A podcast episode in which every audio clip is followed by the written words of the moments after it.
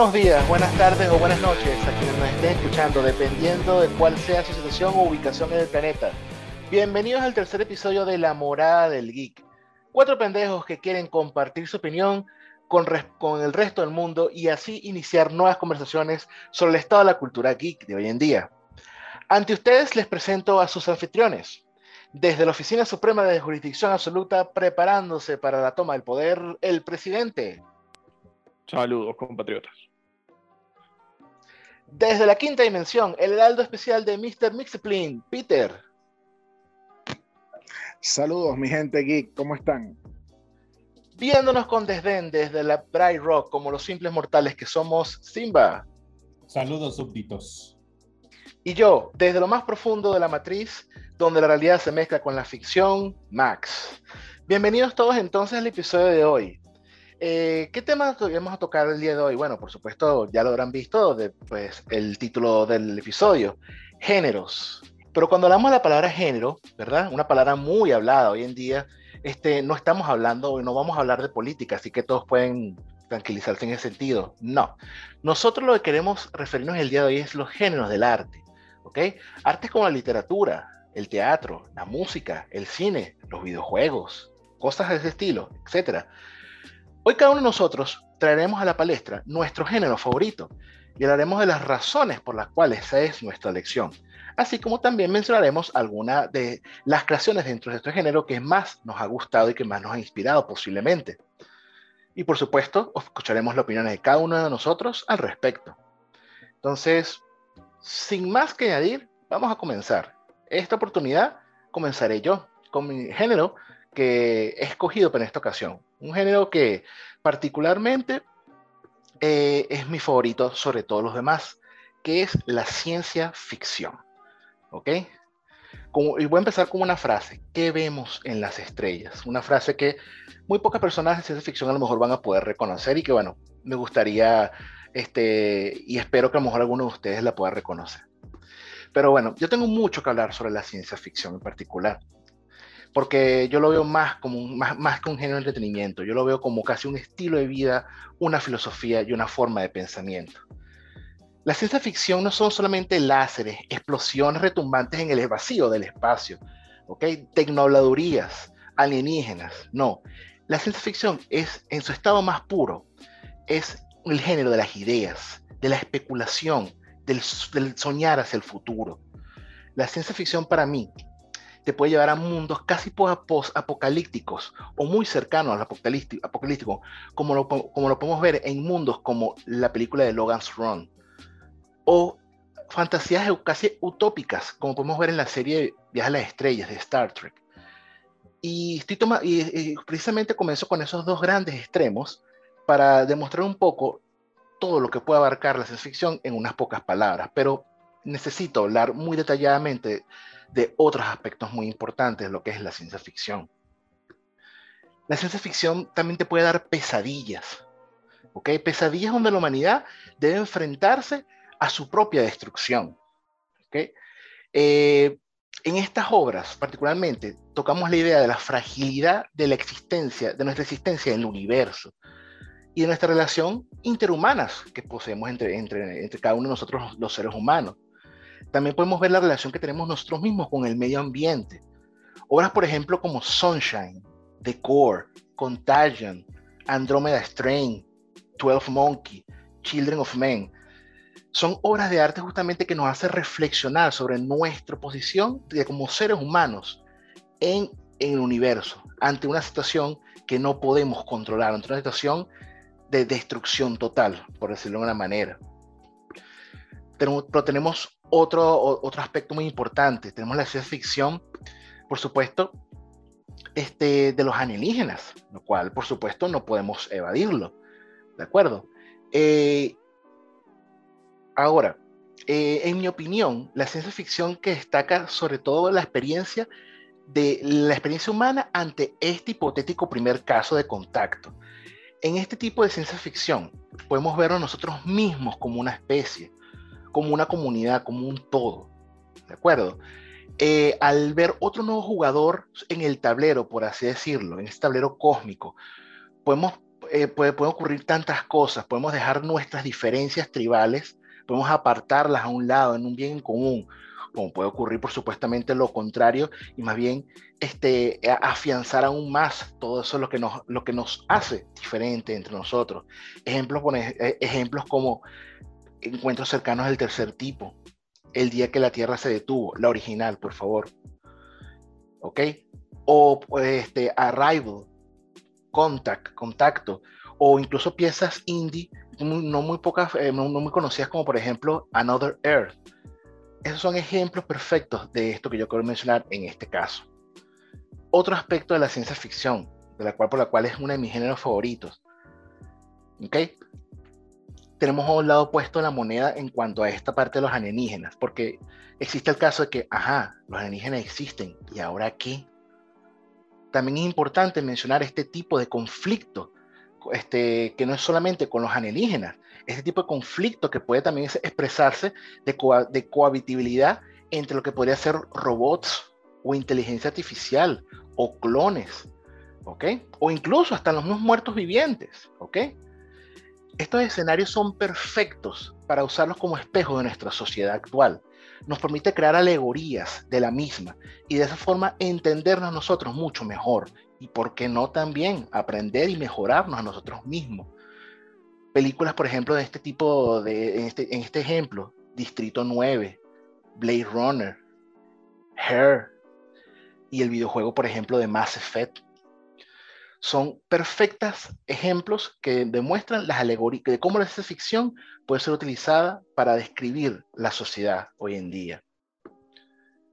Otro aspecto de la ciencia ficción, por la cual me fascina, em, una rama tal vez un poco, este, también un poco más trillada, pero bueno, donde nosotros como humanos nos damos cuenta de que ya no somos el ser dominante de nuestro planeta, y que debemos subsistir mediante el conflicto, por supuesto, ante esa nueva forma viviente que nos domina o que nos piensa dominar.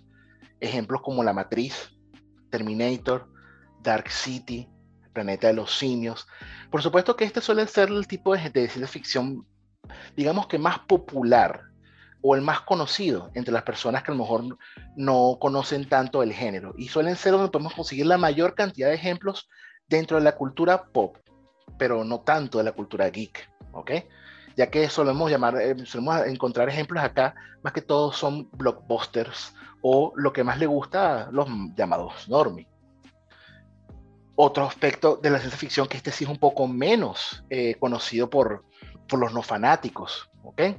La exploración de las nuevas tecnologías, sus posibles maravillas, sus ventajas y también, por supuesto, los riesgos y las pesadillas que puede generar esta. ¿De acuerdo?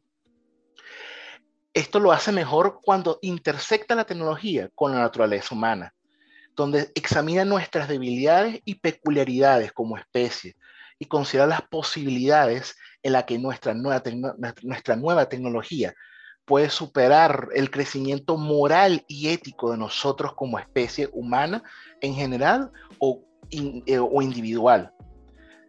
Ejemplos de esto, Gattaca, Minority Report, a Clockwork Orange de Prestige, 1984, el juego Borderlands, Brasil, V for Vendetta, Metrópolis. Bueno, aquí hay muchísimos ejemplos que nosotros podemos ver, ¿de acuerdo?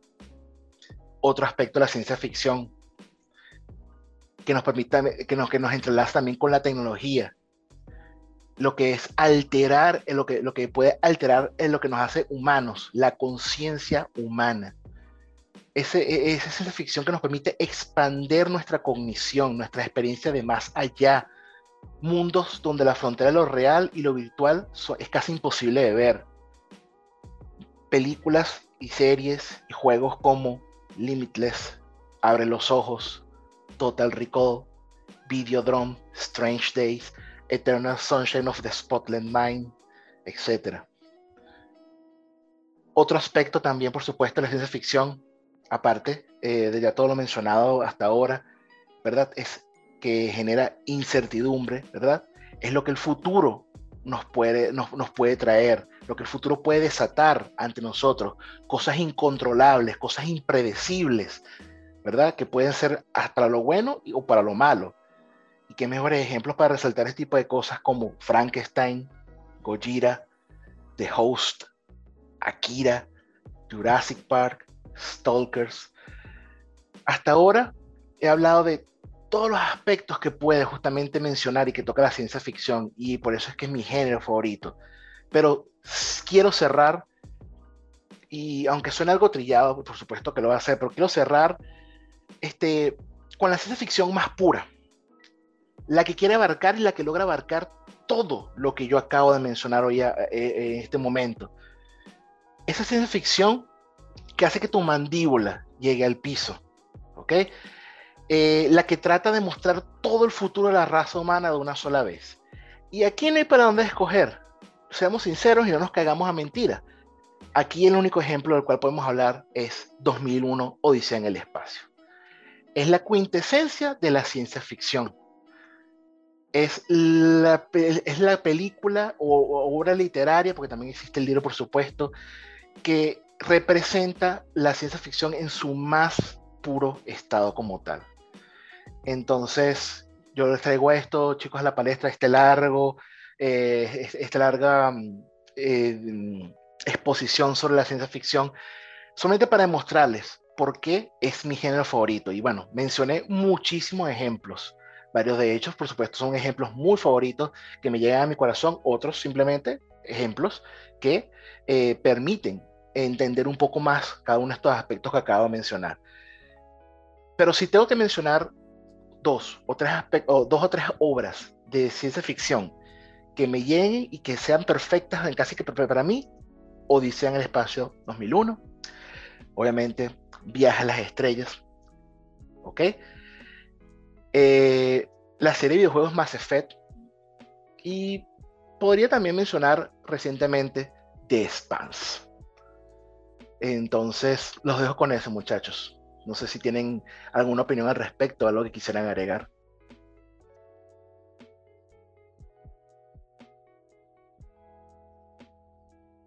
Bueno, permíteme a mí por aquí. Yo por mi parte, sí, a mí también me ha gustado mucho lo que es la ciencia ficción. En general, siempre ha sido uno de mis géneros predilectos al momento de decidir el entretenimiento para desconectarme de la realidad. Y bueno, de tener uno, uno en específico que hubiese marcado parte de mi infancia, sí, Star Trek sería uno de ellos, pero Stargate, la película, fue algo que a mí me gustó mucho, puesto que yo siempre he tenido cierta predilección por, por aquello que es de Egipto, pues cosas como el príncipe de Persia, eh, cosas así, pues, y esto mezclaba ese mundo de, del de árabe, por decirlo en cierta forma, con, con naves espaciales. Stargate fue algo muy particular, en serio. O sea, los, tú y yo disfrutamos lo que fue Stargate este, casi que de la mano y la manera como pasó de ser, como tú estás mencionando, una película a una serie que abarcó 10 años y la manera como expandieron el canon y la mitología es, es increíble. Si tienes razón, tiene que ser mencionado. Sí, e, eso es en sí, pues e, esa es la que más a, mí me, me marcó. Em, y demás hay varias, pero así, de, esa es la que más me recuerda en este preciso momento. No sé qué pensaría por, por estos lados, Peter. Mira, la ciencia ficción este, va de la mano con ser geek. Básicamente no se puede ser geek si no aprecias, aunque sea un poco, la ciencia ficción en los 10.000 escenarios, 10.000 nombres que ha dado Max, que son muy variados, son, se ramifican en muchas cosas, muchas películas, videojuegos, spin-off de películas o de series principales. Básicamente, ciencia ficción, a mí que me, que me, que me llama o que me siento identificado plenamente, yo creo que James Cameron con su Terminator. Terminator 1, Terminator 2 el ascenso de las máquinas, dominan el mundo, un héroe del futuro envía a alguien a tratar de salvar a, su madre para que no tenga ningún problema en nacer. y sea el líder de la rebelión mundial y, sea el salvador de, la humanidad. A mí me parece el arco argumental de Terminator maravilloso, más allá de que después de la segunda película habían hecho un intento tras otro y uno que otro decente y unos terribles. Creo que eso de combinar viajes en el tiempo con todas las paradojas temporales que producen y, y el fin del mundo por un Judgment Day, por un día de juicio, eso a mí me encanta. Bueno, más está claro, más allá incluso hasta, hasta llegar al punto de destruir completamente la franquicia con las últimas dos películas particularmente, ¿no? Sí, terrible, terrible, pero el, la ciencia ficción pura de los 80, del 84, del 91, Excelente. Con, por lo menos con esas dos películas, mira, una maravilla. ¿Y el presidente qué, tiene que decir de la ciencia ficción? Ah, bueno, respecto a la ciencia ficción, está por nombrar tal cual eso, Terminator. Eh, lo más entretenido, lo más maravilloso de la ciencia ficción es esa ventana que abre, literal, es ciencia ficción. Es una ficción siempre y cuando esté contenida dentro de lo que científicamente conocemos o tenemos noción que puede llegar a ser posible. Como los viajes a la velocidad de la luz, en algunos sitios llamados warp, en otros impulsos luz es encantador ese aspecto. También tiene ese paradójico miedo de qué nos depara el futuro. Como bien lo nombraste, un juicio final, el final de nuestra especie, el final del mundo. ¿Quién sigue después? Se nos voltean las máquinas. Es un género bastante entretenido y que aporta mucho. Literal, es parte de, de la cultura geek. De acuerdo, y bueno, como mencionó Peter, no puede ser geek sin siquiera gustarte algo del género de ciencia ficción. O no puedes, no puedes ser llamado eh, geek, eh, sinceramente, por otros si ahí no hay un aspecto de la ciencia ficción que te, que te guste. Eh, Simba, continuemos contigo entonces. El, el, género que traes a colación.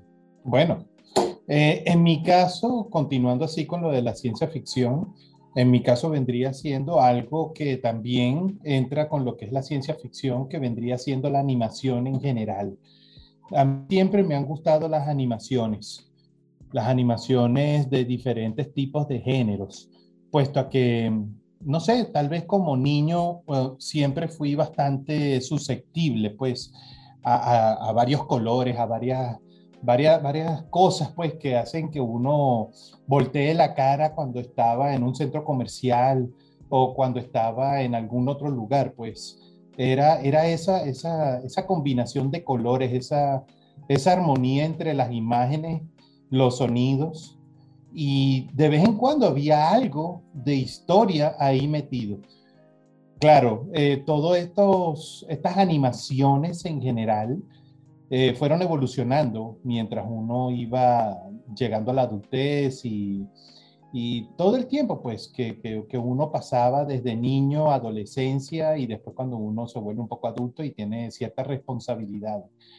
Pero las animaciones han estado siempre con nosotros desde los anales de los tiempos, pues, pues como tú agarrabas y llamabas la atención de otras personas, se colocaban en alrededor de una fogata, utilizaban las sombras que se creaban por la, por las mismas llamas para generar historias, historias que quedaban impregnadas en las personas que eran un poco más susceptibles pues a este tipo de, de imágenes, puesto que acompañabas tus historias con imágenes, con sombras que reflejabas en diferentes lugares a tu alrededor.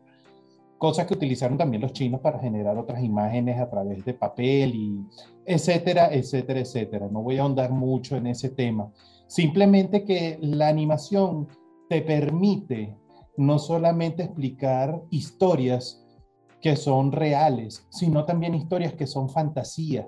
O en nuestro caso, ahorita que estamos hablando de la ciencia ficción, hay muchas cosas que la animación te permite em, plasmar esa idea artística que tiene el autor de la obra respecto a esa fantasía a esa acción que no se ve, cómo generar un impulso warp, cómo generar eso en una animación, cómo generar ese pequeño vacío, las luces alrededor, esa, esa sensación, se inspira en muchas cosas, puede ser en una simple lámpara de lava que tenía al, al lado de él, sentado en su habitación y dijo, conchale, ese movimiento audaz de, de, lo que está dentro de la lámpara, creo que eso podría ser el impulso WAR para esta animación y genera cuadro por cuadro en un papel. Y lo, lo, plasma y genera colores, otra persona le coloca otra, otra inspiración en colores y así sucesivamente hasta crear una obra en la cual tú estás en una nave y te mueves por el hiperespacio a través de este túnel. Y, conchale, tal vez como niño a mí me impactó ver eso. Y quería ver más, pero no era solamente lo que yo tenía aquí de mi infancia, pues que era Disney o, o el anime que es otro de, mis géneros que a mí tanto me ha gustado, sino que también me di cuenta que habían dibujantes en Rusia, habían dibujantes en, Francia, eh, habían otros lugares, entonces también fui viendo esas animaciones que podríamos decir que son como en el mundo de los videojuegos, animaciones indie, no tienen el super presupuesto que tienen otras compañías grandes que se hacen conocer, pero cumplen con su cometido. Así que en mi caso, yo, yo quisiera hablar de, de, una en particular que, que, a mí me afectó cuando era niño, puesto que tenía un, un cierto nivel de violencia, pero también era para niños y, y era el secreto de Nima. Era una, le decían la ratoncita valiente, una ratoncita valiente. Ese era el nombre que habían colocado. Un muy buen ejemplo. Eh, porque eso es una, una película que salió en la época en la cual también había salido otra que era heavy metal, que esa era full, full violencia, pero tenía la música. Eh, entonces era como que, wow, ya va, ¿qué es esto? ¿Qué estoy viendo yo aquí? Una ratoncita, una pradera, todo es bonito. Pero lo que más me llamaba la atención era que e, ella cuidaba a un ratoncito que tenía asma, no podía respirar. Y yo de niño no podía respirar bien por lo mismo, por el asma. Así que técnicamente me sentía eh, identificado con ese chamito y, esa, esa ratona era técnicamente mi madre, porque mi padre nunca estuvo por aquí presente. Bueno, sí estuvo, pero en Puerto La Cruz eso es otro peo, eso ya es parte de mi historia. Pero lo importante de todo esto es que como niño yo veía reflejada parte de mi vida en estos personajes ficticios con, que, que tenían que hacer muchas cosas y la ratoncita tenía que hacer varias cosas y el papá también estaba pintado como algo diferente y vivía bajo las sombras del propio padre que era el señor Brisby. ¡Wow! ¿Cómo me gustaría que mi señor Brisby fuera mi padre y vaina? Ese tipo de vainas fueron pasando poco a poco en mi historia y me impactaron y, quería saber un poco más sobre ello, al punto en el cual, bueno, fui indagando por otras películas. Ahora, no, sé qué película de animación o qué animación serie animada le gusta, por ejemplo, a, Peter? Bueno, mira, la parte de la animación no es uno de mis fuertes en el mundo geek. Eh, sinceramente, creo que lo último que disfruté en animación, eh, la saga de Dragon Ball. yo la considero eh, para la época muy buena. Estoy hablando de para la época hace 20 años que fue transmitida en televisión. obviamente ya tenía un tiempo mm, que ya pasaba, que ya había sido transmitida pero mi, mi recuerdo de animación eh, se viene a la época de los, de los 80, de los 80, creada en los 70. Yo crecí en la generación. Dilo, dilo. Sí, sí, tú lo sabes, tú lo sabes. Todos nosotros aquí crecimos, porque todos tenemos más o menos la misma edad, con el arquetipo del héroe perfecto llamado el robot Massinger Z. Salve Massinger Z. Salve Massinger Z. Ven, ahí está la ciencia ficción ahí colocada.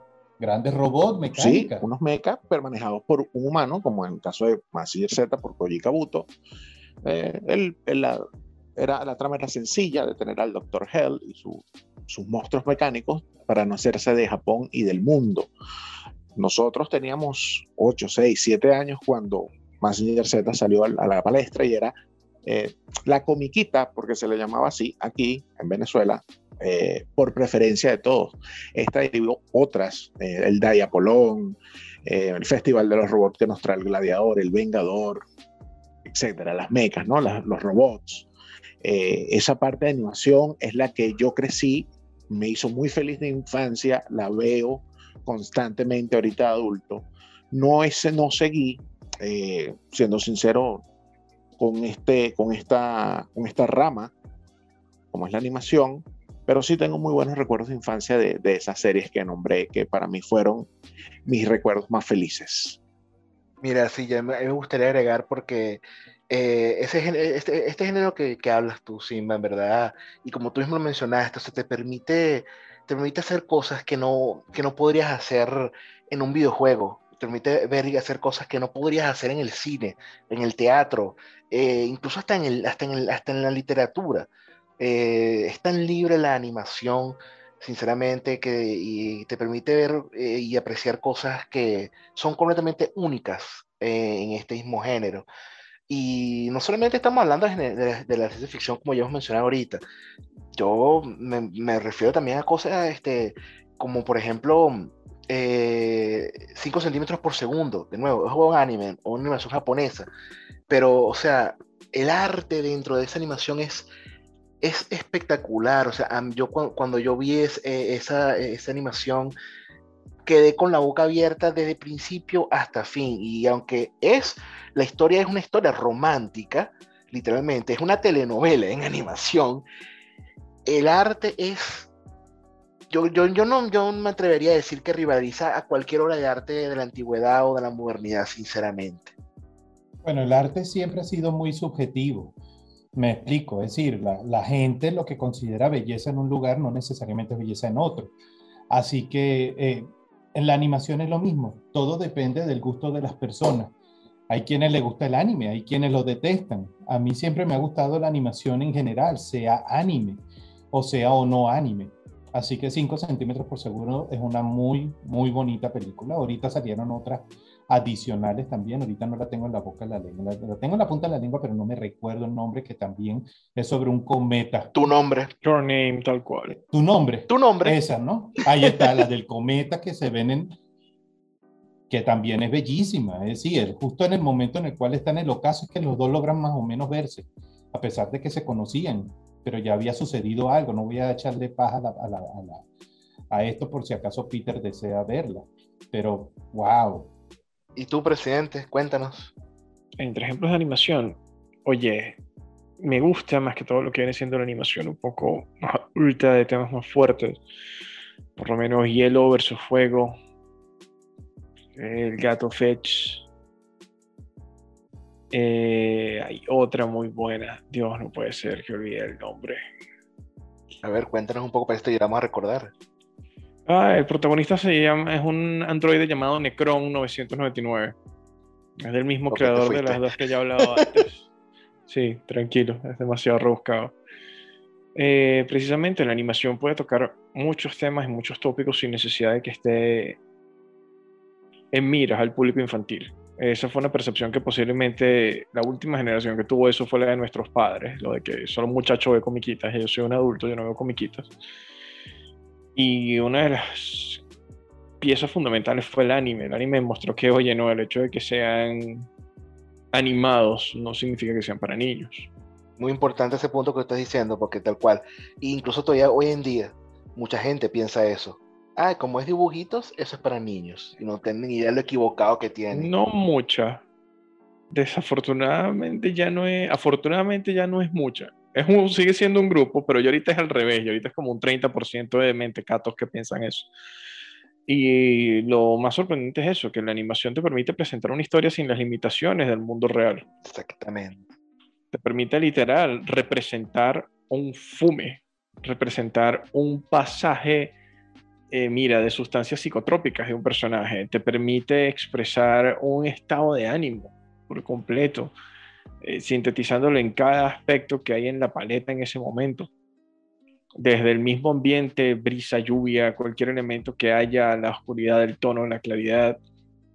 La animación es un medio muy prolífico y con demasiada apertura a la creación y a la... Um, wow, las palabras se me van. Uh, sí, pues sí, al espíritu del artista. Bueno, a, apoyando un poco lo que dijo aquí el presidente, esa, por lo menos esa la del gato Fritz, ahí tú te das cuenta de que para la época en la cual salió esta película de animación, eh, ellos trataron de, de, de, de, vamos a ponerlo así, eh, plasmar lo que era la sociedad en aquel momento. Y, y, se daba cuenta uno de que, bueno, mira, quiero colocar a la gente de color, vamos a colocarla como si fueran cuervos. A los policías como si fueran cerdos. Eran personajes antropomórficamente hechos, a pesar de que son cosas que uno ve todos los días. Gatos, perros, cuervos, son animales. Pero colocarle vestimenta, darle una sensación de vida e identificarlos con un grupo étnico, eso normalmente no se solía hacer. Así que eso son cosas, son detalles que hace que, el artista eh, dé un punto hacia adelante, de un paso hacia adelante, es lo que quiero decir. Y, coloque su, su, versión de cómo él ve la vida, cómo ve las drogas, cómo es el viaje psicotrópico de estas personas. Es una película R, eso es bastante cruda, mucho más allá que heavy metal. Heavy metal se fue por una, se decantó pues por un, género de música. no, es que hay, hay animaciones que no, no, los niños no deben verla. Sí, bueno, lo mismo seguramente hoy en día piensan de los caballeros del zodíaco, a pesar de que den un buen sentido a lo que es ser un caballero, a, tener un ideal, pero ver toda esa sangre, litros y litros de sangre que botan los caballeros constantemente, eh, eso sería horripilante hoy en día. Así que eh, eh, pero eso es como que la época... No importa, lo censuramos y lo ponemos en todo color gris, como si fuera sudor. Ah, bueno, qué asco, sí, sí, no, no, no me meto en esa parte. Ah, qué asco. Bueno, ¿qué opina por nuestro lado aquí Peter de su tema de conversación del día de hoy? ¿Cuál es el género que tanto le gusta? Mira, Simba y amigos panelistas de La Morada del Geek y a nuestros escucha, eh, mi género favorito del, en este caso del cine, o sea, en, en, la gran pantalla o en la pequeña pantalla, no es otro sino las comedias románticas. No, mentira, no se echen, jodiendo, es mentira. se cagaron. Y que, te está saliendo el guion, te está saliendo el guion. la canoa, se lo rollo, pues. Venga, ya, llega, llega a poner a buscar Betty la fea para verlo, coño. Te entrega el orto, no pasa nada. Se, se, se asustaron logré mi cometido. Muy bien, mira, yo voy a hablar sobre el terror. El terror en el cine, el terror en la pequeña pantalla, el terror en los videojuegos, el terror en general. El cine de terror. Es un género que no es para todo el mundo. Es un género que puede ser hasta delicado para algunas personas. Pero la pregunta principal es, ¿Por qué nos gusta el terror a los que amamos este género? Mucha gente me pregunta, pero ¿cuál es tu masoquismo de ir a ver al cine algo que te asusta? Algo que te, que te, que te mantiene en expectativa, que te da nervios. Bueno, ¿qué ocurre? Mm, psicológicamente, según varios estudios que se han realizado, el terror a nosotros nos gusta, eh, que nosotros la vemos porque queremos entender nuestros propios temores, nuestros propios miedos y de la población, de, la ciudadanía en conjunto. Este, y el, terror, el género del terror, casi siempre eh, se dirige a nuestros miedos arquetípicos, ¿no? Eh, podemos ver en el terror en el cine desde el principio de los 1920, 30, con los, eh, los, el Monsterverse, lo que vendría siendo ahorita el Monsterverse, Drácula, la momia, Frankenstein, es la primera visualización que tenemos del terror. Obviamente nuestra generación, la generación X, creció con otro tipo de terror. Y ese es el terror al que yo me quiero referir. Nosotros crecimos, claro, y ya eran películas viejas o que ya tenían cierto tiempo, con la, para mí la película icónica de terror, eh, que no es otra que El Exorcista, de 1973. Hermano, esa película tiene 50 años, 48 años aproximadamente. Y tú la ves ahorita y tú dices, qué película tan bueno. Yo no la puedo ver de noche. Eh, ahí está un ejemplo de una situación de que alguien no puede verla de noche. Y hermano, yo soy de verla a las 12 de la noche con las luces apagadas y soy feliz.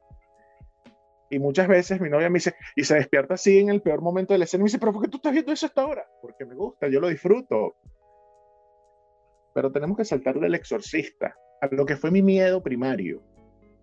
Mi miedo primario es una película de Wes Craven el inicio de una saga de películas de Wes Craven que se titula Pesadilla en la calle del infierno, Pesadilla en, en la calle El o de Elm Street Nightmare. Freddy Krueger.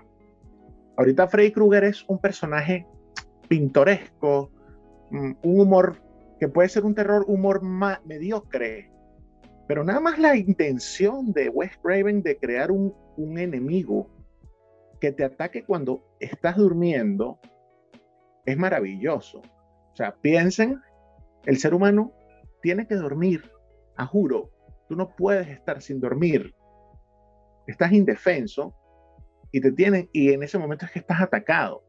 O sea, más allá de la trama o, la historia de un Freddy Krueger, el miedo a dormir es lo que mueve esa, en los hilos de esa historia. Y eso es maravilloso.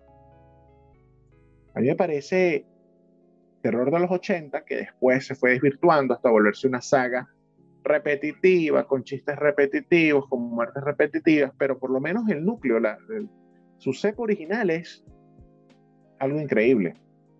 Así como también tengo que hablar de las últimas películas de terror, porque eso es un género que muere, renace, muere, renace como Jason, como Freddy, como Michael Myers. Es un género que se, que se entierra y se desentierra. Lo último presentado en el cine de terror, mm, que, es relevante, para mí yo lo consideraría serían eh, El Conjuro de los, los expedientes Warren. El Conjuro 1 y 2 son dos películas de terror maravillosas y están basadas en hechos de la vida real. Y eso es muy importante cuando hablamos del género de terror, porque cuando nosotros a diferencia de la ciencia ficción, que es algo futurista o que puede pasar, que no ha pasado, o que sencillamente sabemos que es ciencia ficción, el terror atrapa nuestros miedos. ¿Quién de niño no le tuvo miedo a un fantasma, a un monstruo? A lo mejor metido debajo de una cama, a lo mejor una sombra que se, dibujaba en la, en la ventana de tu cuarto. ¿Quién no ha sentido miedo o quién no ha sentido que cuando va caminando solo alguien lo está persiguiendo en la casa y sale corriendo hacia su cuarto? Te estoy hablando no solo de niños, adolescentes y hasta gente grande. A mí me parece que el terror mueve las masas. Para mí el miedo es uno de los sentimientos más fuertes que puede experimentar el ser humano. Tanto que se vuelve irracional, se vuelve desesperado. Y las películas de terror juegan con esto. Son muchísimas. Y aunque son muchísimas, no todas tienen la calidad que deberían tener. Sin embargo, yo voy a recomendar a ustedes, yo sé, eh, Max, que tú no eres de ver películas de terror. Yo sé que el presidente puede verla y a lo mejor Simba por curiosidad. Esta es la película que a mí más me ha, dejado ah, choqueado, por decirlo así, en los últimos años. Se llama Ghostland. Eh, Tierra de Fantasmas. Ghostland, Tierra de Fantasmas. Solo pregunta es sobre un par de hermanas. Yes. Oh, marico, la he visto como cuatro veces. Qué película tan buena, de verdad. Es una película choqueante. Es una película, wow. No sé si el presidente comparte la opinión ya que la vio. No, es súper buena y es sí, es tal cual, esa es la palabra, choqueante, it's a shock, es, un impacto, es un golpe. Es incómoda. Estar es incómoda. es incómoda, porque estarte desplazando, ya la parte en la que empiezas a desplazarte, no voy a determinar entre qué, pero tú sí entiendes de que ya la parte en la que empieza a desplazarse de un punto a otro, y uno se queda así como que a la mierda. O sea, literal, es como tú dijiste, es, son, son esas cosas primarias dentro del ser humano. ¿Mindfuck? No, no llega un Esa película a mí me desencajó. Pero te desencaja, porque literal, eh, como él mencionó, el terror te lleva a lo, al, a lo primigenio humano y una de las cosas más primordiales que hace el ser humano es reconstruir su realidad y mentirse a sí mismo. Esa es casi que la primera habilidad que aprendemos cuando somos niños para tapar los traumas de la infancia esa película juega mucho con eso, me parece muy bien hecha. Creí que ninguno aquí la habría visto. Es un terror que no necesita que, que, que, que, que sentir que algo te respire en el cuello, créeme. Muy buena. Es, es, lo que se llama el terror psicológico del cine. No es el terror, el terror eh, slasher que tú vas y sangre para acá, sangre para allá, y te persigue alguien, y vas corriendo a 15 kilómetros. Sí, 15 kilómetros, tú vas a 15 kilómetros y el asesino va montado sobre una tortuga con yeso en las dos patas traseras y el tipo te alcanza. Y tú dices, ¿cómo me alcanzaste? Es comedia. ¿Por qué me alcanzaste, hermano? Yo estoy corriendo durísimo. Usain Bolt va lento al lado mío y tú vas montado un morrocoy con tres patas y me alcanzas. No es, ese, eh, no es ese terror visual, es un terror psicológico y ese es el terror más interesante que hay dentro de la meca del cine.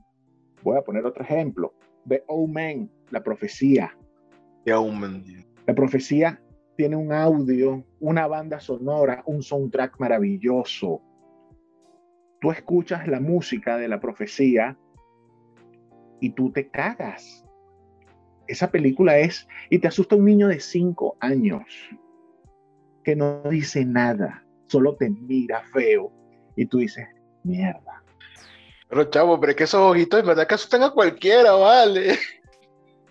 son ejemplos de terror psicológico dentro del cine que son eh, muy válidos para expresar este, este tema que yo estoy hablando.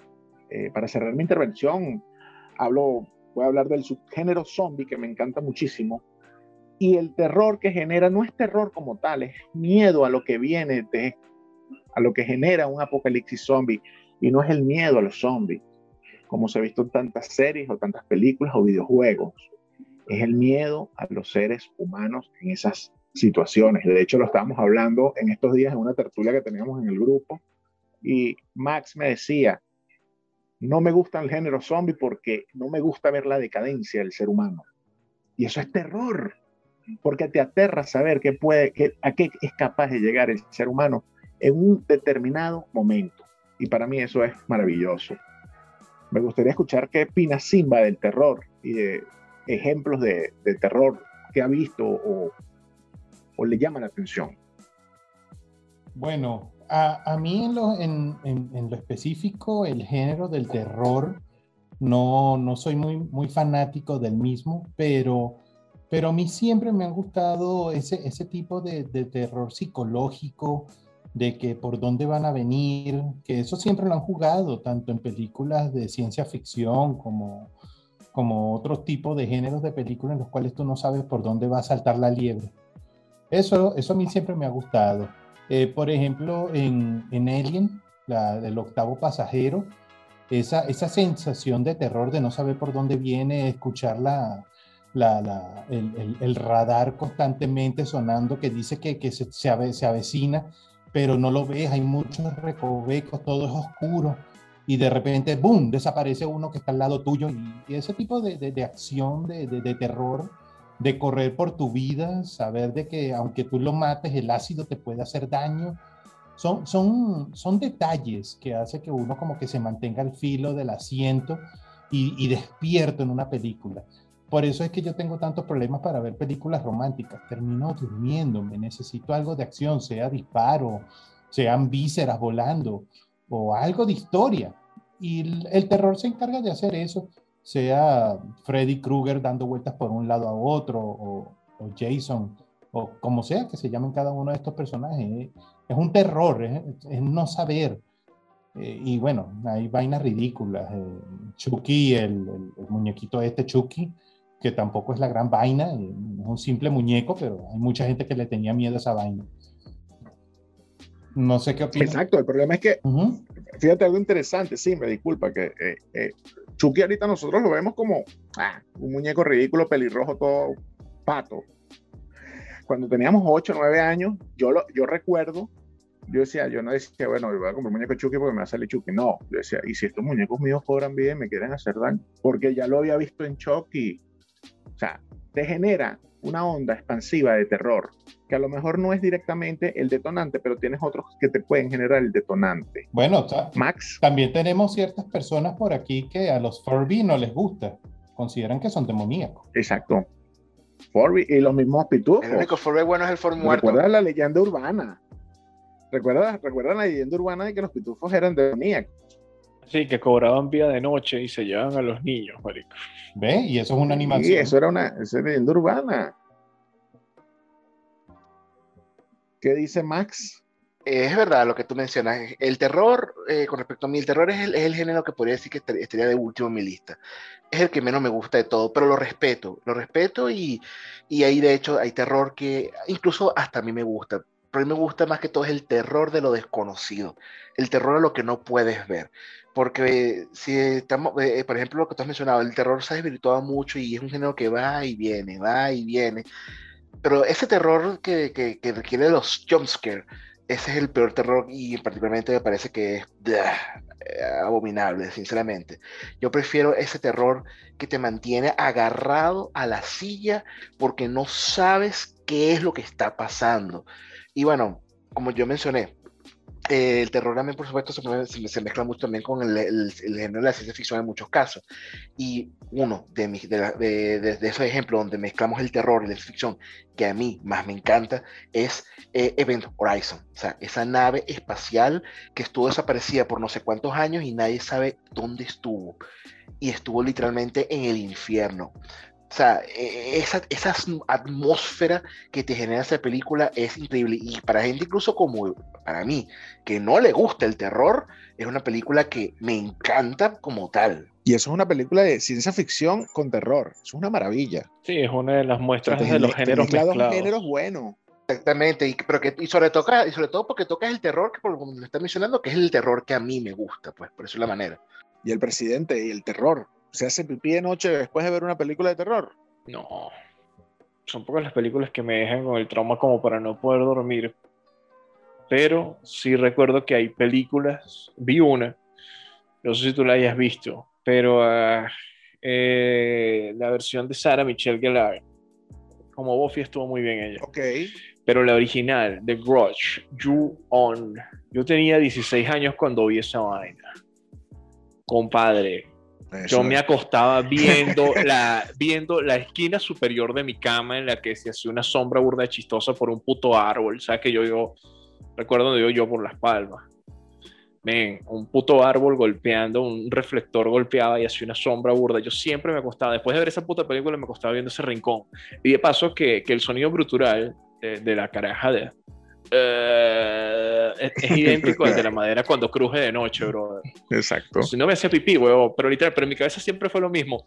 Y, y, a veces llegaba al punto, porque mi problema suele ser es la desesperación, cuando hay personajes, cuando hay individuos en estas historias que no se defienden, ven, que no pelean, esa gente que no pelea.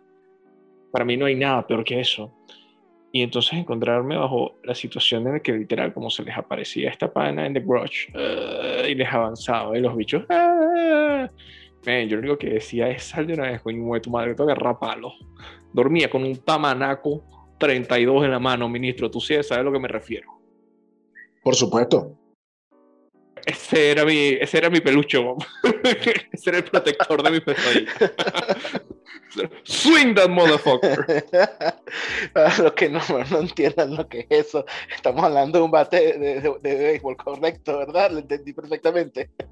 Correcto, un tamanaco. Okay. ¿Quién no tuvo un tamanaco? Solo el que no jugó béisbol. El que no tuvo, tuvo uno en sus manos, los conoció. Esa era la marca con la que los venezolanos hacíamos nuestras primeras incursiones en el béisbol. Bueno, tamanaco. Después, después tú evolucionaste a lo que era la vara del dolor, pero eso es otra cosa. La vara del dolor es la evolución ah, perfecta de un bate. No bro. se preocupe, audiencia, muy pronto sabrá lo que es la vara del dolor. Futuras entregas sabrán lo que es la vara del dolor, sus capacidades, repercusiones, posibles debilidades y efectos colaterales de ser atacado por la vara del dolor. muy bien, presidente, cuéntame algo. Quiero saber tu género favorito.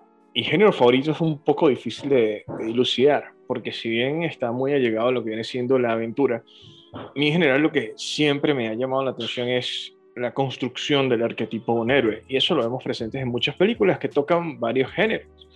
Desde ciencia ficción hasta la animación, inclusive hasta el mismo terror u horror.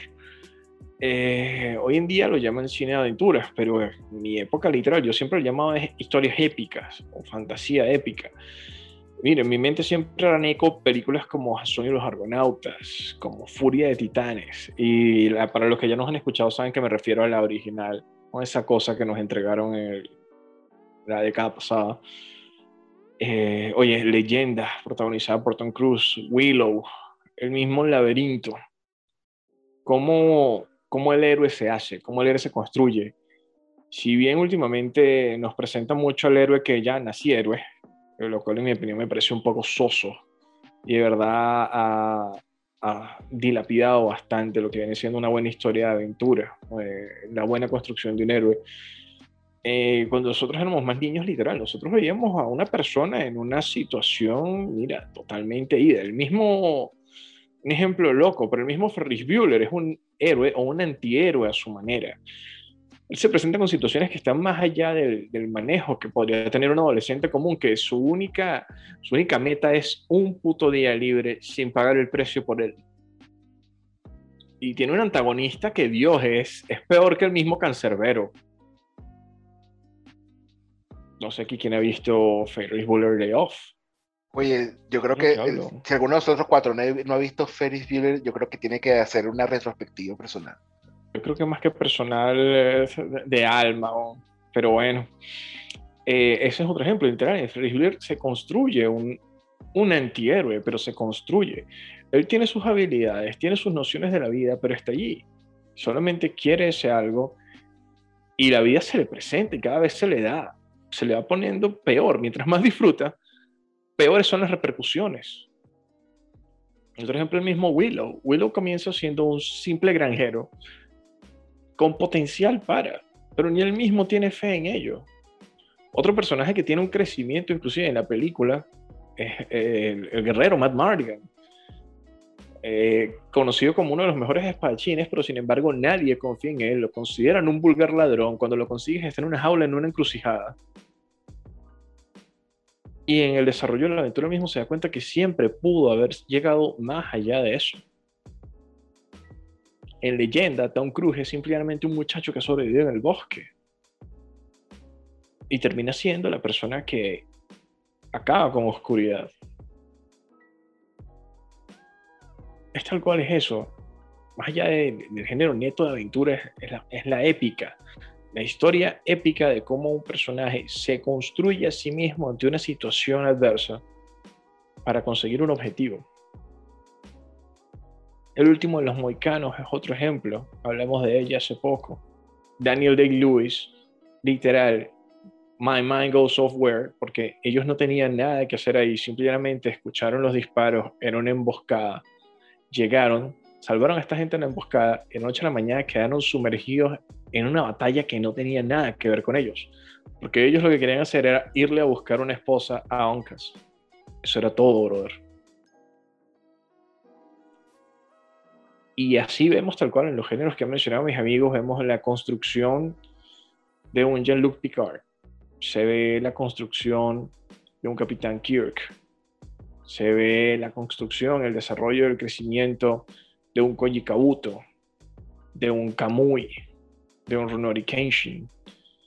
E inclusive se ve también la de, oye, los Warren, como las últimas películas de terror, las del conjuro, tocan mucho las experiencias previas que tuvieron los Warren.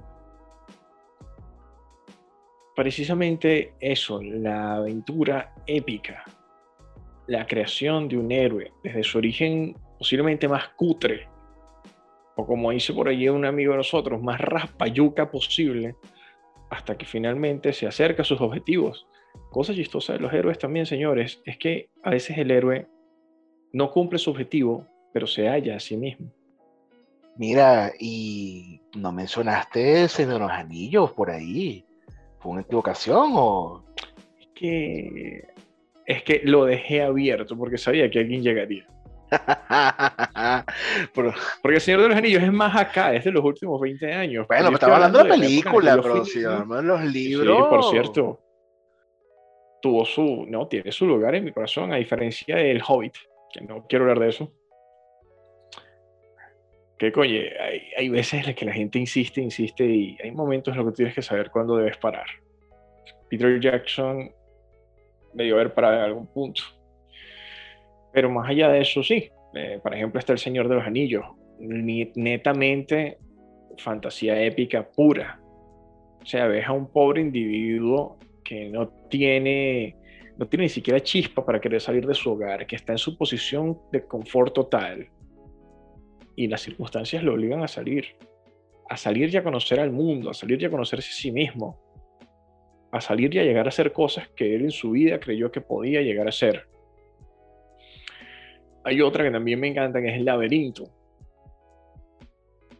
el laberinto, yo creo que es la primera película que una feminista de verdad podría considerar feminista. Porque inclusive su antagonista es hasta un hombre y es un hombre que se ve que, que la chancea, que quiere con ella. Sí, especialmente eh, con, esas mallas que él tenía. Ahí se le ve que es un hombre. Extremadamente perturbador. Qué bueno que esto lo van a editar. no. Porque yo sabía que te ibas a salir con ese comentario. No, loco tú. No podías dejar ese comentario fuera, vale. Todo un programa serio. Anda hablando de la salchicha y los garbanzos. ¿Quién fue el primero que vino a mencionar aquí un mago que está interesado en una niña de 16 años? ¿Quién fue el primero que mencionó eso? Yo mencioné eso, no que andaba moviendo la salchicha y los garbanzos por ahí. Eso fue Simba. No, no, no. Qué, horror, pana, qué horror. Si se sienta en la poseta es otra y película. llegan al piso, se le da. Ah, Eso dice ahorita. Eso dice ahorita, pero qué, qué farfullero eres. Pero tal cual, esa es otra película que lo da a entender. Ella llega ahí simplemente como una niña caprichosa, con problemas con su madrastra, con problemas con su papá, que no tolera a su hermanito, que de hecho desea que su hermanito sea secuestrado. Y después ella misma, mira, vieja polvorosa, tengo que arreglar esto, tengo que ver cómo lo arreglo. Y le ofrecen todo lo que quiere en su vida. Y aún así ella lo rechaza y sigue adelante. Por eso digo, la construcción de un héroe. Muchas veces el héroe gana más conociéndose a sí mismo que completando el desarrollo de una aventura. Frodo tiró el anillo y sin embargo eso nunca lo va a llenar a él tanto como saber que después toda su gente estaba bien. Aragorn ganó el trono de Gondor y la situación es la misma. A Jack no le importó evitar que destruyeran la tierra y que la oscuridad reinara, sino sentirse él mismo digno de la princesa Lily. Mira, la construcción del héroe, tiene tantas facetas y tantas formas distintas, pienso yo. Eh, voy a dar dos ejemplos cortos.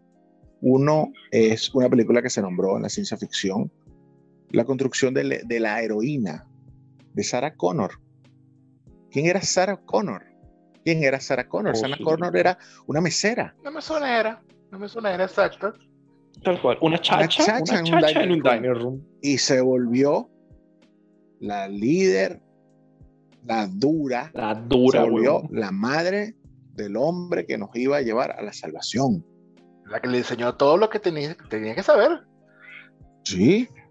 El otro ejemplo de una serie eh, que hemos, creo que la mayoría hemos visto acá, y si no la han visto, los que nos estén escuchando están a tiempo. Es la mejor serie que van a ver en su vida. Y no es otra que la historia de Jack Bauer en 24. Esa es la construcción de un héroe. Un hombre que hace su un trabajo.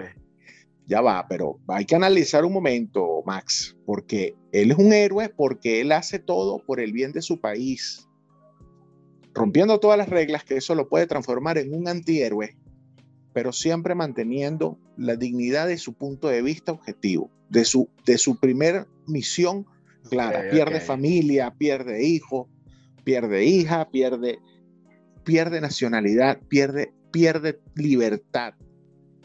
Y vemos como temporada tras temporada va superándose y va rompiendo sus propias barreras para decir, por el bien común, yo tengo que hacer o tengo que tomar decisiones que más nadie puede tomar. Es visto como un antihéroe. Cae, incluso cae en la desgracia y después otra vez revive. Es, es un antihéroe. Es un antihéroe porque ahí es donde está la gran línea de diferencia entre el héroe y el antihéroe. El héroe siempre trata de mantenerse limpio the, light, the light beacon. En ejemplo luminoso, pulcro. Jack no, man. Jack se ensucia las manos, brother, porque no hay de otra. Porque para mantener el orden, para mantener la civilización como está, alguien tiene que llenarse las manos de caca hasta las mejillas si es necesario. y, ahí está Jack. Ha sido indultado, ha sido perseguido, ha sido condenado, ha sido indultado de nuevo y lo vemos temporada tras temporada siendo el héroe que se necesita, el hombre que se necesita. Yo más, más Yo lo veo como, sí, en parte como un antihéroe porque rompe las reglas que nadie tiene, que nadie puede romper. Dice la mala palabra que nadie puede decir. Es el, es el, el que cruza la línea, pero su aura le permite volver a ser el hombre que tú necesitas, que tú quieres a tu lado a la hora de que tengas que solventar una situación de estado. Sí, es verdad. Y su, y su destino trágico, su destino trágico lo, lo remide y lo vuelve un héroe. Para mí, él es un héroe eh, caído en desgracia. Sí, es el, el- el- el arquetipo típico de- de- del caballero negro, del caballero oscuro. Mire, y otro aspecto por lo menos también que no he mencionado acá, que me gustaría tener a colación en base a esto, es eh, el típico héroe de aventura, o sea, Indiana Jones, por ejemplo. O sea, ese es uno de mis favoritos en ese sentido. El héroe, el, el- el- el héroe echado para adelante, que lo que, le, lo que le gusta es la aventura, el desafío. eh, o sea, también eso es muy importante mencionarlo en este aspecto, yo creo yo, ¿no? Aunque recordemos que en Cazadores del Arca Perdida, si él no hubiera estado, no hubiese pasado nada. Eso es en Cazadores del Arca Perdida y en la última cruzada. Todos lo sabemos, tranquilo. Todos estamos claros que los nazis perdían igualito y que la- el Santo Grial nunca iba a salir de ahí y que el arca se los iba a pegar a todos. Ojo, si es tremendo spoiler porque hay gente aquí que no ha visto esas dos de Indiana Jones, lo siento. A la no joda, es una película de más de casi 40 años, y desde este punto de vista. No, no. no, no.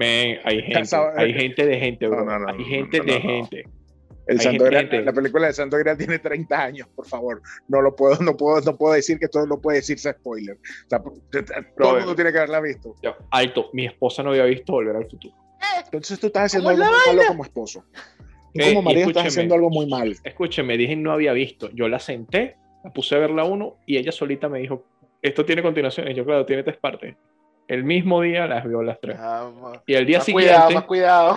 volvió a ver la tercera. Al día siguiente volvió a ver la tercera, brother, porque dijo que no le había captado porque ya le estaba dando un poco de sueñito que tenía que volverla a ver. Bueno, Pero ven, hay gente, hay gente, hay gente. Yo conseguí, pues, mi esposa es, es joven, por así decirlo. Ella, y- ella y yo nos llevamos una generación casi de diferencia, así que te lo digo, ¿no? Hay gente por ahí que puede no haber visto fácil ninguna de Indiana Jones. Hay gente todavía por ahí, amén, que, que puede fácil no haber visto Volver al Futuro y si nadie se las presenta, con el borbandeo que hay hoy en día de tanta, oye, y lo lamento mucho, pero la industria de Hollywood la industria de producción cinematográfica hoy en día, porque no es solo Hollywood, está fallando duro. Se han enfocado en la teoría de la ametralladora. Disparemos que jode porque algo pega. Eso es triste. Lo peor de todo es que tienen vista virola. Así, men, esos bichos viven en spray and pray. Literal, por eso te digo, disparemos de todo que algo pega. Y no. Mira, Simba, ¿qué tienes que decir tú al respecto de esto? Que estás muy callado. No, no, estaba disfrutando de la diatriba aquí, puesto que yo iba a comentar que, bueno, mira, entre los héroes que, que estaban tranquilitos en su casa sin hacer un coño y su vida iba normal hasta que sucedió aquí vaina, tenemos al, al Luke Skywalker. Él estaba tranquilito con su tío ahí en una, una granja y, y mira, Exacto. el, el Era soberano una de peo humedad en Tatooine. exacto, en Tatooine, él disfrutaba de sus atardeceres y Claro, toda su madre. pero ahí hay algo. Ahí hay algo. Luke tampoco era un niño que no quería hacer nada y que le vino a buscar la aventura. Acuérdate que él desde el inicio estaba con su pedo de yo quiero irme al Toshi Station. Sí, bueno. Él quería ser parte de la rebelión. Le tocó de otra forma. Bueno, forzosa. Literal, cuando le tocó, él se dio cuenta. Le tocó, le tocó de una forma en la que él se dio cuenta y que, coño, esta vaina no era tan sabrosa como yo creía, pero hay que echar. Bueno, lo que te está O sea, comentando. yo dejé abierto. Ojo, yo dejé abierto y precisamente nombré fue muchas películas mucho ante, muy anteriores. Por eso, eh, quería ver qué tenían ustedes que aportar. Bueno, mira, y ojo, pues es por esto. ejemplo, presidente, ahorita que estoy viendo cierta imagen por acá, también la película de Matrix es lo mismo. Él estaba tranquilito y se le dio la oportunidad, jódete, o agarra la, pida, la, la azul y te vuelves a tu vaina, te vas por la roja y ves que cuán profundo es el agujero. tremendo ejemplo. Y así empezó Simba. todo. Tremendo ejemplo. Yo lo tenía ahí guardado y, y me gusta. Mr. Anderson era un, un hacker de computadora y se volvió el chivo que más mea. Salvador de la humanidad, chamo. Exacto.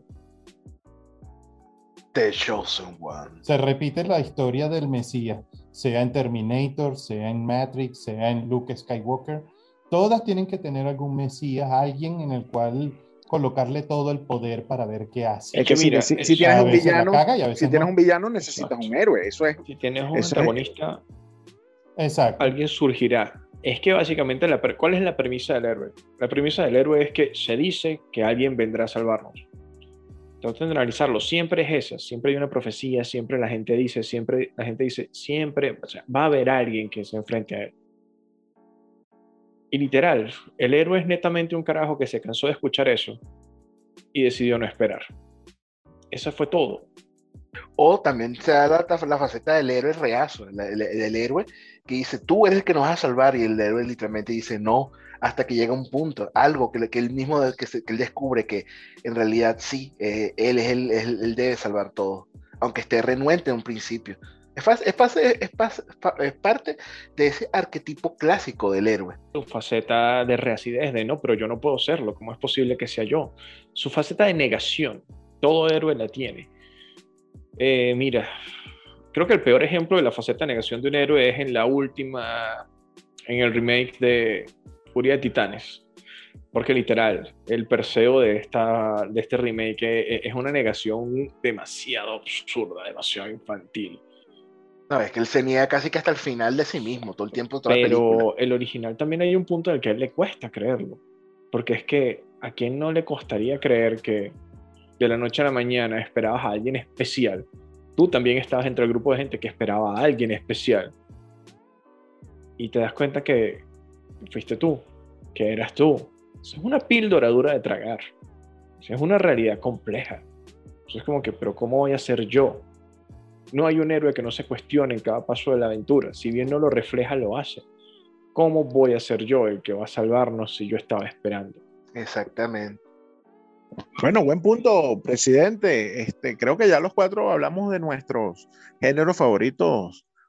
Eh, algo que aportar, muchachos, para ya ir cerrando nuestra, nuestro programa del día. Este, bueno, eh, a nuestros oyentes, este, como se pueden dar cuenta, los géneros se tocan entre sí, los géneros se intersectan entre sí, y por supuesto de cada uno de nosotros, pues tiene su favorito y tiene pues el, el que menos le gusta. Eh, lo importante es aceptar, yo creo que un poco de todo, de todos los ambientes, reconocer lo bueno de cada uno de los géneros, nos gusten o no nos gusten, y por supuesto también reconocer lo malo que podemos encontrar en cada uno de ellos. Y entender que nos brindan, nos brindan justamente esas posibilidades o, des- o abren en nosotros esa, eh, esos temores o, esa, esas aspiraciones que algunas veces nos reservamos. Eso, eso es una de las maravillas justamente de los géneros en, en- en cualquier tipo de artes, cualquier sea el arte que tú consumas, películas, libros, ciencia ficción, eh, perdón, eh, videojuegos, etcétera, etcétera, etcétera. Muy bien, presidente. Mira, yo para añadir, eh, básicamente una de las cosas que dijo Max, los géneros se tocan. Y ahí podríamos decir que es que está la magia del cine. Tuve un profesor que admiro, admiré mucho, sigo admirando porque todavía escucho sus comentarios, los leo por Twitter, que él dijo que no puede haber nada peor que te niegues a disfrutar de la experiencia de la magia del cine. Es la mezcla de dos artes distintos, el teatro y la música los vas a tener los dos allí, haciendo una sola pieza, presentándote una historia, maravillándote, dejándote soñar. Y los géneros son simplemente, podríamos decirlo, que la manera en la que lo digerimos, la manera en la que podemos aprenderlo y podemos disfrutarlo mejor. La presentación que más nos gusta es el género. Muy bien. Eh, Simba. Bueno, por mi parte, al igual que hemos llegado a ese mismo consenso, aquí se toca de una u otra forma todos los géneros, porque la animación es ese medio para poder plasmar el género del terror, por decir algo, con este, el extraño mundo de Jack. Hay niños que seguramente no les gustó eso. Una animación sigue siendo slow motion, pero sigue siendo así. Eh, y también hay ciencia ficción, hay, hay, de todo un poco en la animación, no, no solamente se, se, caracteriza por, se caracteriza por, por colocar un, una historia para entretener de manera, eh, vamos a ponerlo así, para niños, como se tenía mal ese, ese término ahorita, ya, la animación se puede utilizar para muchas cosas y más aún ahorita que también tenemos animación en 3D, CGI, bla, bla, bla. Yo soy más del género de la animación eh, hecha a mano. Eh, me gusta más eso, creo que, que le, le, otorga un poco más de, de alma, de, de, poder por parte de los animadores a esto. Pero bueno, también la del CGI es igual de bueno, aunque es un poquito más fácil de hacer. Sí. Pero bueno, esos son puntos de vista, son mariqueras de mi parte. Así que sí, el terror, la ciencia ficción, los héroes, todo se puede colocar adentro de la animación como medio para reflejar esos puntos de vista. Bueno, mira, sencillamente, Simba, yo considero que todo el arte que se pueda reflejar, que deje algo productivo, ciencia ficción muy rica, el terror, cuando tú ves una película de terror y te asusta momentos o tienes recuerdos, hizo el trabajo. Cuando ves ciencia ficción o ves algo en el día, ves una noticia y lo relacionas con algo de ciencia ficción, la ciencia ficción está presente. El héroe siempre va a estar presente porque toda historia necesita un héroe y necesita un villano. Muchas veces el héroe construye el villano y viceversa. Y la animación, pues básicamente es una ventana que nos aporta, como tú mismo dices, todo lo que nosotros traímos a colación, lo puede llevar fácilmente a resumirlo en una historia. Max, tus palabras finales para cerrar el programa del día. Bueno, eh, a nuestros oyentes, eh, si, si, mencionamos algún género que a lo mejor, por supuesto, que a usted le, le gusta mucho y que no fue mencionado aquí, eh, nuevamente, como siempre recordamos, recuerden que estas son nuestras opiniones y por supuesto que pueden compartir con nosotros cualquier cosa que les haya agradado o que hayan escuchado el día de hoy o que no les haya gustado, que no les haya agradado el día de hoy, dejándonos un comentario dejándonos un like o un dislike si ustedes lo quieren, si ustedes, no, si ustedes creen que se considera. O también recuerden que pueden comunicarse con nosotros a través de nuestro correo, moradageek.outlook.com. Eh, repito, moradageek.outlook.com. Eh, comuníquense con nosotros si ustedes lo desean, para bien o para mal. Expresen sus ideas.